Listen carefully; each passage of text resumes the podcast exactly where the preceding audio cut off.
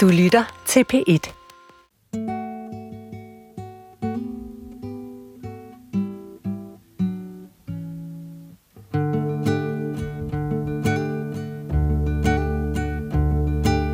Det har jeg aldrig prøvet før, så det kan jeg sikkert godt. For meget lærdom kan knække selv den stærkeste. Alle børn burde skydes. Behold, hvad der bliver til overs, og køb noget godt til børnene. Man kunne være en sørøver og en virkelig fin dame på samme tid. Der er få børnebogskarakterer, der bliver citeret lige så ofte som Astrid Lindgrens Pippi Langstrømpe. Men hvad kan bøgerne om Pippi, som både børn og voksne holder så meget af, egentlig sige om, hvordan vi bør leve?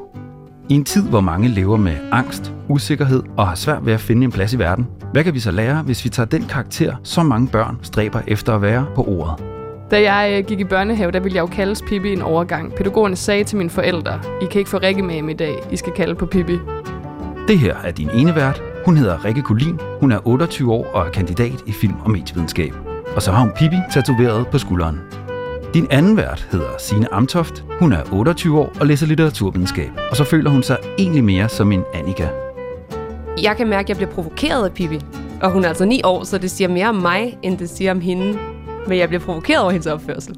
I denne serie tager Rikke og Sine udgangspunkt i Pippis måde at håndtere angst, dannelse, penge, humor og køn, og undersøger, hvad vi i samfundet kan lære af Pippi Lotta, Victualia, Rulgardinia, Krusemønta, Efremsdotter, Langstrømpe.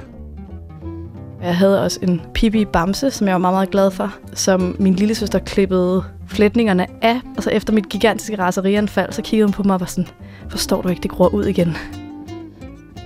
Dagens gæst er kønsekspert Emma Holten.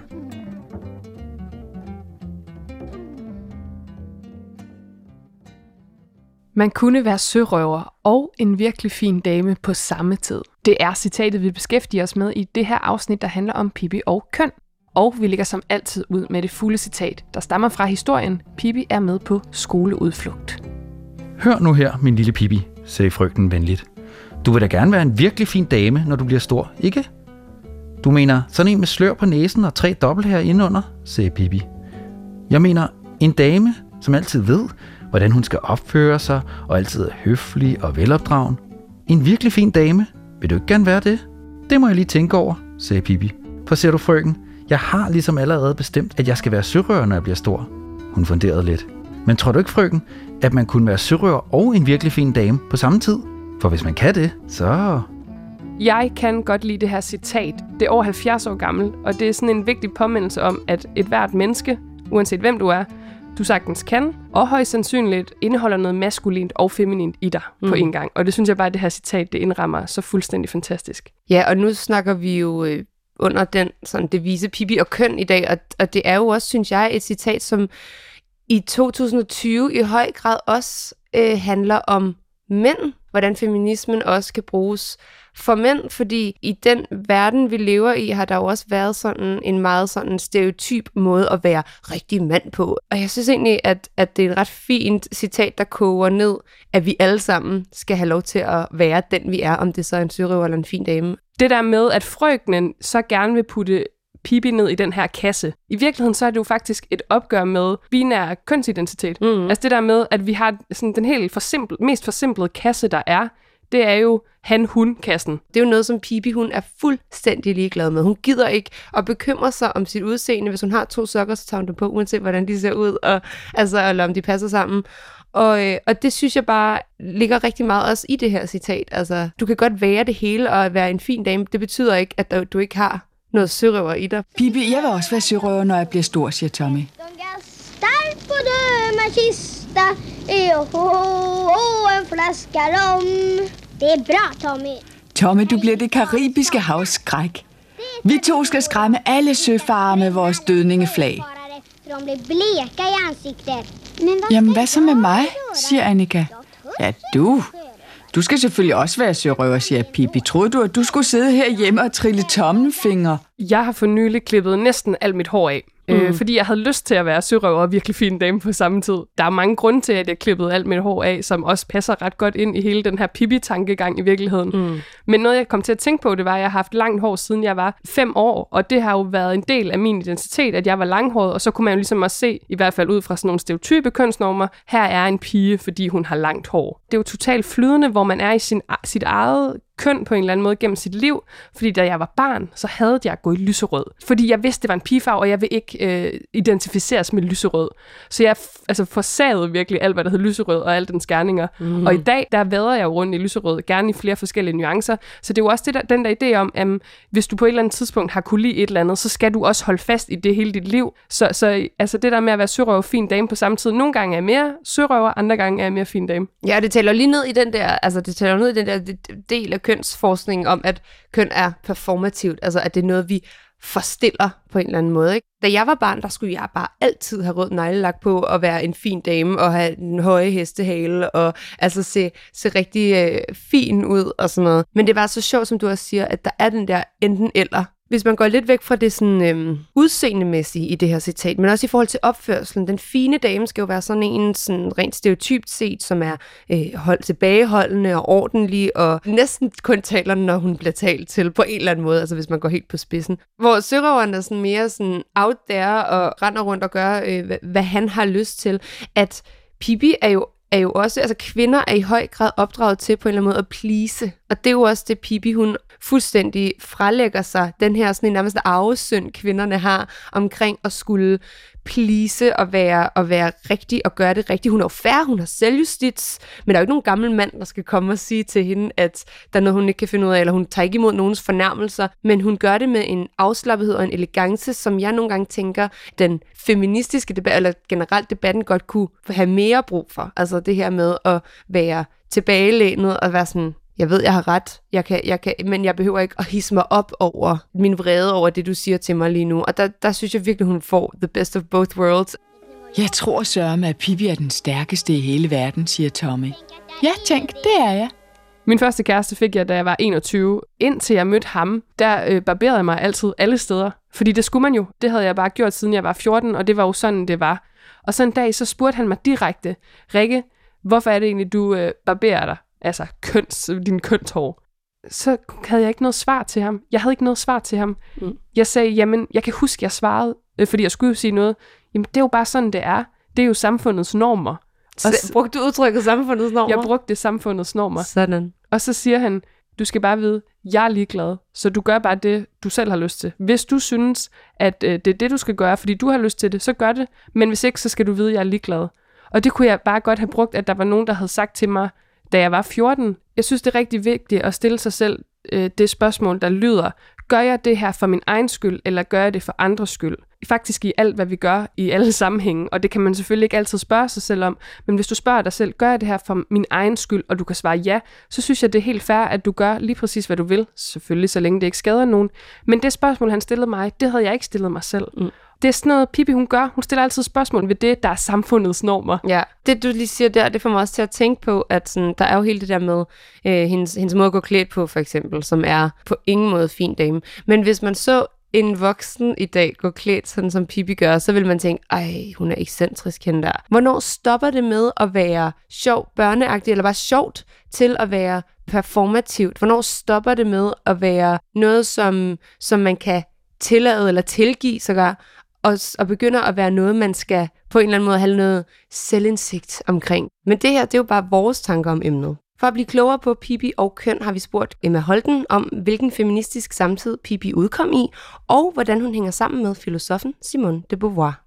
Det er en meget, meget spændende tid feministisk og for kvinder i Europa generelt, fordi at efter Første Verdenskrig var der ret stort sammenbrud i Europa øh, af forskellige årsager. Der var kæmpe inflation i Tyskland, der var mange lande, hvor økonomien var brudt sammen. Men det, at rigtig mange mænd havde været i krig øh, under Første Verdenskrig, havde også gjort, at rigtig mange kvinder ligesom pludselig havde fået en helt anden selvstændighed og havde levet meget anderledes liv. Der er helt sikkert mange af jer, der har set sådan billeder fra Berlin i 30'erne, hvor at kvinder har meget mere selvstændighed, end de har for eksempel i USA i 50'erne, øh, hvor de sådan ryger, fester, knaller og danser og lever et ret... Altså Babylon Berlin for eksempel illustrerer jo nogle af de, øh, de ting. Så det er en tid, hvor rigtig, rigtig mange kvinder har, øh, har oplevet i mellemkrigstiden en meget, meget unik form for frihed. Men efter 2. verdenskrig, der øh, kommer der ligesom et kæmpe backlash, og der kommer sådan en mere nationalistisk tid, en mere konservativ tid. Øh, Dior for eksempel opfinder det, der hedder The New Look, som er, at pludselig skal rige kvinder have hvad hedder det, korsetter på nærmest igen, og at kroppen, kvinders kroppe bliver spændt ind med det, vi kender som sådan 50'er kvinden, ikke? Kvinden, som ligesom sådan er i hjemmet, og meget, pludselig bliver der meget stærke kønsroller igen. Så der er de her kvinder, Beauvoir er en af dem, og Lindgren er en anden, som har oplevet på en måde den her mellemkrigstid, og oplevet, at der har været den her frihed, og pludselig forsvinder den igen. Det andet køn udkommer i 1949, og det er noget, som Beauvoir arbejder på i meget, meget lang tid, og det er sådan små tekster her og der, der udkommer i små blade og sådan noget, men så udkommer der ligesom det her hovedværk, øh, det andet køn, køn i 1949. Noget af det, som, som virkelig sådan står tilbage, og som vi bliver ved med i feminismen og vende tilbage, det er den her dag i dag, det er det her med, at Beauvoir er en af de første, som sådan højt og tydeligt siger, den figur, vi kender som kvinden, øhm, den omsorgsfulde, den, den person, der er meget, hvad skal man sige, forfængelig, hører til i hjemmet, alle de her ting, det er altså ikke noget, der kommer inden fra kvinden selv. Det er noget, hun bliver påduttet af sin kultur. Og hvis vi skaber en anden form for kvinden, så kan, hun, kan kvinder også ligesom tage den rolle på sig. Så hun rocket launcher, ligesom det vi i dag kalder sådan social konstruktivisme, som er, at de klasser, vi har i samfundet, er altså skabte, og vi kan ændre dem, og vi kan kritisere dem, og bare fordi nogle mennesker for eksempel lever i ekstrem fattigdom, er det ikke et udtryk for, at de er mere dogne eller mere udulige, eller nogle mennesker klæder sig på en vis måde. Det behøver ikke nødvendigvis betyde, at det kommer inden fra deres sjæl. Og der er der den her sådan catchphrase, som er ligesom, du bliver ikke født som kvinde, du bliver en kvinde. Og det, det betyder, det er, at kvinde, det er noget, du bliver opdraget til og formet ind i, og sådan, der bliver banket ind i hovedet på dig, hvordan du er en rigtig kvinde på den rigtige måde. Når hun siger den sætning, så betyder det jo, det er noget, vi sagtens kan ændre. Og det var jo helt vildt radikalt, ikke? for den måde, man altid har undertrykt kvinder, eller ligesom, det har været har ved at være at sige, der er ikke noget alternativ. Det er sådan her, du er. Du kan ikke andet. Og Beauvoir siger, fuck ja, yeah, jeg kan alt muligt. Han sagde, at den, der kan banke den store fyr der, får 100 kroner, sagde Tommy. Det kan jeg af, sagde Pippi.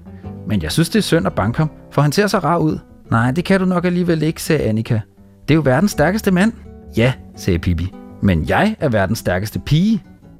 Beauvoir, hun er enormt optaget af, hvordan opdragelse ligesom fungerer. Jeg tror at næsten faktisk, at hun sammenligner det med sådan militær disciplinering, om hvordan at sådan pigebarnet sådan bliver sådan med det samme straffet for ikke at gøre ting på den rigtige måde, og så snart hun sådan falder det mindste uden for de her sådan adfærdsmønstre, som er accepteret for hende, så får hun sådan, ja på det her tidspunkt, og nok bogstaveligt talt simpelthen, fysisk afstraffelse. Og hvordan det her simpelthen gør, at når så du først bliver sådan 14, 15, 16, så er løbet ligesom kørt. Du har fuldstændig glemt, at der var andre begær, du havde, at der var andre ting, du havde lyst til at gøre.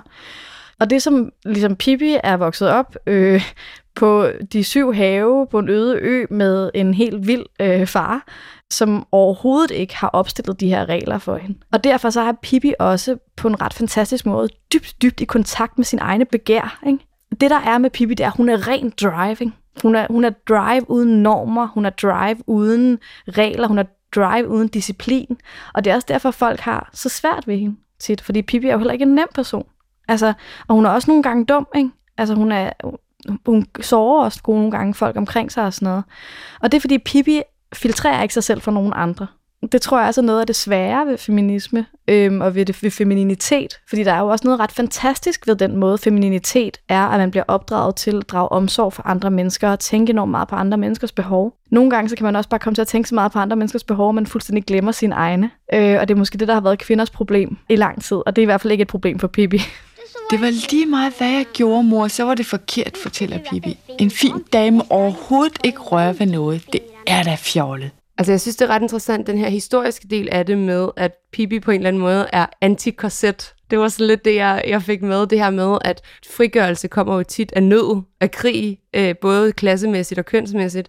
Og det her med, at man efter 2. verdenskrig ligesom har bundet kvinderne ind igen, så kommer Pippi lige og, øh, og river korsettet af, hvis man, øh, kan sige det på den måde, det kan man ikke. Ja, og jeg synes også, at Emmas ord er et bevis på, hvor vigtig kultur og dermed også opdragelse er for, hvordan vi bliver i forhold til vores køn, eller i hvert fald det køn, vi fik tildelt ved fødslen, ikke? Ja, og jeg synes også, at altså, det er jo det, hun snakker om med normer, ikke? Altså, at øh, vi kan gøre, hvad vi vil, men kun fordi, at, at vi siger det, selv på en eller anden måde. Ikke? Øh, og så, så, så synes jeg også, det var interessant, det hun sagde med øh, børneopdragelse, altså det her, som både Beauvoir og Lindgren jo er inde på, på hver deres mere eller mindre eksplicite måde, men det er det, frygten gør i det, den passage, vi også har snakket om. Og frygten siger jo, altså, du vil gerne det her, ikke? Lægger lige nogle normer ind øh, i Pippi, og, og Pippi siger, det ved, jeg, det ved jeg egentlig ikke, om jeg gerne vil. Og der, så kan normerne bare stå der helt alene for sig selv over hjørnet og være irrelevante. Der er i hvert fald ingen tvivl om, at opdragelsen den betyder utrolig meget, men vi har også talt med Emma om, hvilken kønskasse Pippi hun egentlig passer i, så lad os lige høre det. Lindgren gør noget virkelig smart, hvor at hun bruger det, som for eksempel Beauvoir har fundet ud af, som at, at kvinden som rolle er socialt konstrueret, ved at skabe den her person, Pippi, som seriøst er blevet sendt fra månen nærmest. Ikke? Hun kender ikke til de her regler, og derfor kan hun heller ikke opfylde dem. Og det er en ret fantastisk måde at illustrere, hvor arbitrære og tilfældige reglerne ligesom er.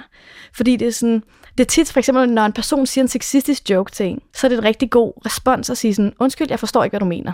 Og når en person så skal forklare det, så bliver det ligesom illustreret, hvor idiotisk det er. Ikke? Og det er på en måde den samme ting, Pippi gør her. Det er bare sådan, hvorfor kan man ikke være sørøver en fin dame? Sådan forklar mig det ud i ord.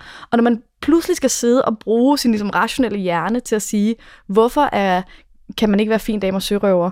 Hvorfor kan en pige ikke være stærk som en mand? Hvorfor kan en øhm, kvinde ikke være dygtig til forretninger? Når det virkelig skal pensles ud, som det skal for en person som Pippi, så bliver det jo bare tydeligt, hvor absurd det er.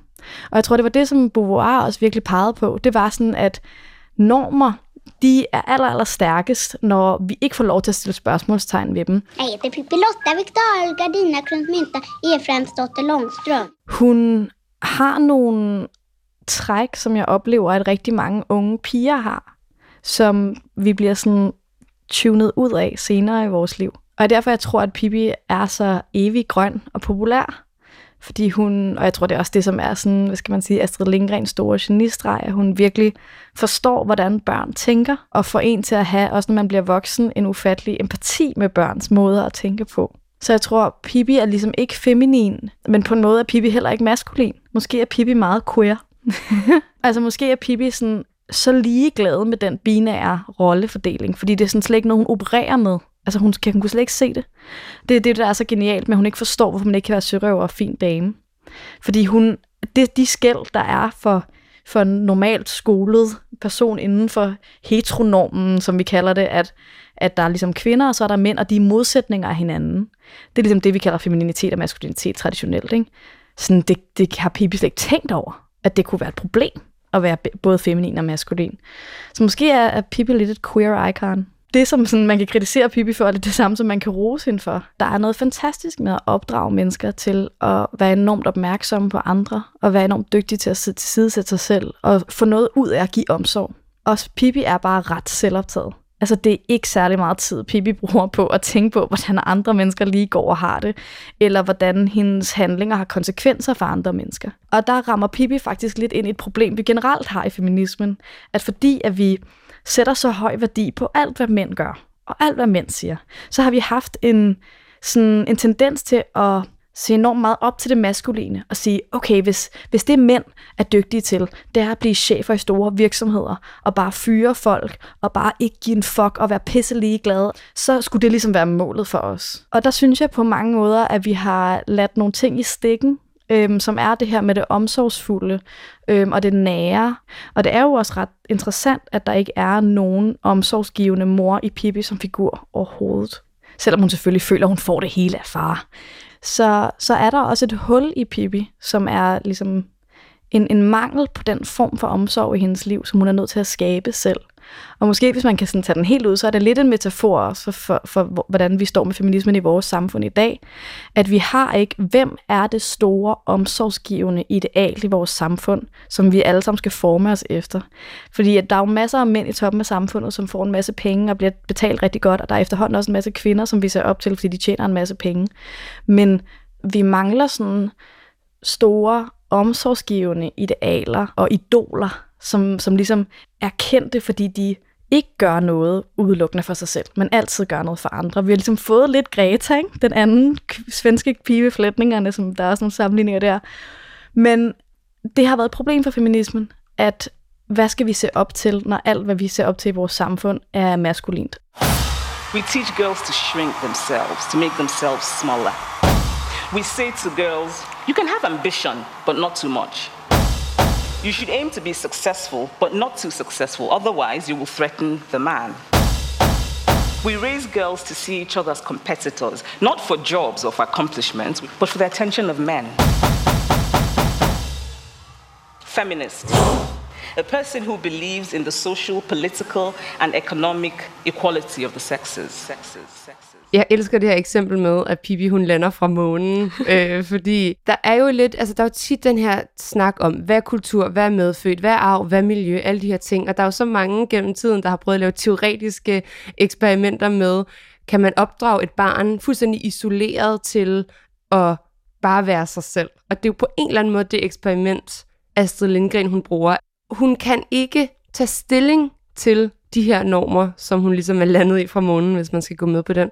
Og det er interessant, hvor meget der er indkodet i os, som vi også har snakket om tidligere, og hvor meget der er noget, som, som øh, der, der ligesom kommer fra vores for vores krop selv. Ikke? Ja, men noget, der også er måske indkodet i mange, uden de tænker over det, det er, at vi har en tendens til hverdagsseksisme.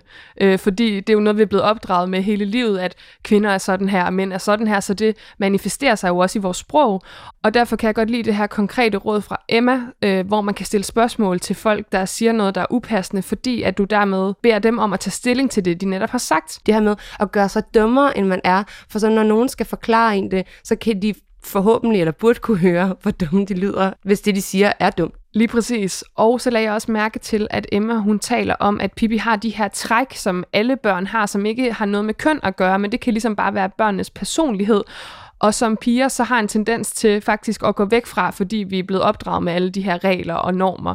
Og det har jeg faktisk også nævnt flere gange i den her serie, at jeg havde en meget stærk vilje som barn, og jeg havde en meget stærk idé om, hvor jeg ville hen i mit liv. Og da jeg så blev teenager, var det som om, at meget af den der idé, den forsvandt væk, fordi at det, det kunne jeg jo ikke tillade mig. Og som jeg nævnte tidligere i det her afsnit, jamen jeg skulle jo bare min kønshår, fordi det måtte jeg jo ikke have. Så jeg synes faktisk, jeg er ved at finde tilbage til min indre pippe igen, netop også på baggrund af de her ord, som er blevet gentaget flere gange. Og der taler Emma jo faktisk også lidt imod Mette i et tidligere afsnit, øh, hvor vi snakker om Pippi og psyken.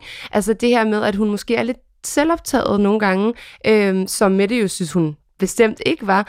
Det viser en eller anden form for kompleksitet i Pippis karakter. Fordi Pippi er jo ikke maskulin, men er det i virkeligheden nogle maskuline idealer, hun øh, repræsenterer, når vi snakker om, at vi skal se op til Pippi? Eller er det barnlige idealer, som vi så har brug for, som mænd måske, som de eneste har, har tur videreføre på en eller anden måde, fordi at der har været en anden type ansvar på mænd, end der har været på kvinder? Det ved jeg ikke, men det er i hvert fald noget, jeg tænkte over. Ja, fordi Emma beskriver det her med, at kvinder skal efterligne det maskuline for at opnå succes og status i samfundet. Og der kan vi jo kigge på Emilie Melgaard Jacobsen, som vi har talt med i afsnit 2, hvor vi talte om dannelse og uddannelse. Hun er jo både selvgjort millionær og selvstændig iværksætter, som har de her feminine, bløde værdier, hun leder med og har sin business med, og som det jo går enormt godt med. Det her med, at der ikke er modsætningsforhold mellem at arbejde sindssygt hårdt, og så også have plads til omsorg og empati i sit liv, og det er måske i virkeligheden der, jeg synes, Pippi ligger i sådan et krydsfelt. Hun har lidt af det hele. Måske er hun ikke altid så empatisk, som flere gæster har, har nævnt, men hun har potentialet til at udvikle det som voksen. Hun, sagde den fine mand tilfreds. Er det en hund, som ejer det her elendige hus? Så meget desto bedre. Kvinder forstår sig ikke på forretninger. Så må vi jo bare håbe, at jeg kan få det hele for en slik. Ja, det må vi, sagde Bibi Langstrømpe. Som altid, Signe, så øh, skal vi jo lige tale om, hvad vi egentlig kan tage med os fra i dag. Så hvad har du lært om Pippi og køn i dagens afsnit? Jeg har lært, at også ud fra den tid, Pippi udkom i osv., øh, har jeg lært, at den her kønsdebat, som, som vi altså har sovset rundt i, både i 40'erne, da Pippi kommer ud, men også i dag, den handler i høj grad om en eller anden form for definitionsret. En eller anden ret til at sige, hvem er jeg, MK, og så acceptere den definition, vi har på os selv. Og så har jeg lært, at vi skal se øh, mere op til omsorgsfulde forbilleder. Smukt. Jeg har øh, lært i dag, det vidste jeg godt i forvejen, at der selvfølgelig findes biologiske køn, men jeg er i dagens afsnit, og så faktisk også gennem de seneste par år, i højere grad blevet klogere på det faktum, at køn også er det, vi gør dem til gennem kulturen og gennem opdragelse. Og så også, at det hele ikke er så binært, hvilket Pippi som karakter og ikon er et fremragende eksempel på. Men det her, det var bare, hvad vi tog med fra det her afsnit. Nu har vi kigget på Pippi og psyke, dannelse, penge, humor og kønnen, og øh, det her handlede jo om, hvordan vi kunne bruge Pippi som voksne. Og hvad er du kommet frem til, at du kan bruge Pippi til som voksen? Det er jo et kæmpe spørgsmål, og jeg havde jo det her udgangspunkt med, at jeg som barn gerne ville være Pippi. Og det var nok, fordi jeg så hende som fuldstændig perfekt. Og jeg må sige, det jeg har lært, det er jo, at ingen er perfekte. Heller ikke Pippi. Don't meet your heroes. Men hun er et forbillede, øh, selvom hun også kan være pain in the ass, det er der ingen tvivl om. Men måske er jeg kommet lidt mere over på dit hold, netop det her med, at Pippi godt kan være irriterende en gang imellem. Og jeg tror faktisk, det er sådan, vi lærer andre mennesker. Vi kan se, hvor vi er ens, hvor vi adskiller os fra hinanden, og hvor jeg kan lære andre, og hvor andre kan lære mig. Altså det her med, at det faktisk er okay, hvis mennesker irriterer os, og så ligesom kigge på, hvorfor er det, at det er sådan her. Og det er faktisk det, jeg allermest tager med mig, fordi Pippi hun formår at sætte spørgsmålstegn ved mange ting, særligt autoriteter og status quo. Og det er i høj grad det, jeg også vil øh, tage med mig fremover. Selvom jeg synes, jeg er god til det nu, så vil jeg også blive ved med at gøre det. Der er ret meget af det, du siger, som jeg også tager med mig, men også med lidt modsat foretegn. Fordi jeg havde jo det her udgangspunkt, hvor jeg jo synes, Pippi var lidt anstrengende, fordi jeg jo var mere til Lindgrens stille drengekarakter, ikke? Og øh, jeg vil sige, jeg løsnede lidt op på hende. Det synes jeg egentlig er meget rart. Jeg synes stadig, hun kan være lige lidt højtråbende til min smag, men det er måske også fordi, at jeg selv er lidt bange for at være det nogle gange. Og så har jeg lært rigtig meget af det her med, at hun går i dialog med ting. Altså med, med folk, hun møder med autoriteter, og det har virkelig sat sig i mig. Fordi lige så meget som jeg er en øh, small talker, så lige så handlingslammet kan jeg være i forhold til at tage lidt tungere samtaler, uanset om det er med folk, jeg kender, eller offentlige instanser, eller whatever. Og der synes jeg, Pippi viser, at dialog, det kan være rigtig mange ting, når man ikke sætter sig et eller andet ydre succeskriterie. Og det tror jeg også, vi kan blive bedre til som samfund, at lytte til hinanden, uden at øh, der skal være en bundlinje. Og inden vi slutter det hele af, så skal vi selvfølgelig også høre, hvad Emma Holten, hun tror, Pippi vil lave som voksen. Jeg tror, Pippi ville være dyrepasser. Jeg tror, Pippi ville øh, godt kunne lide at være sammen med dyrene og være ude i naturen og få en masse børn til at grine og have en god dag. Og så ville hun sikkert bruge en masse penge på at give dem nogle større buer. Lige nu har hun jo både en abe og en hest boende i en meget lille have, så jeg tror, hun vil udvide sådan outback og øh, invitere en masse børn ind og se på nogle fantastiske dyr. Det er også secretly mit eget drømmeshop.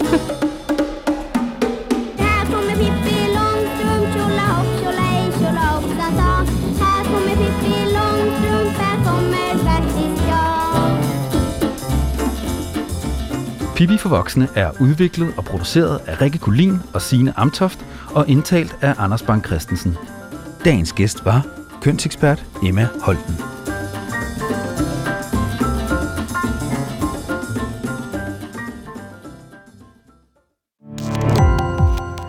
Gå på opdagelse i alle DR's podcast og radioprogrammer. I appen DR Lyd.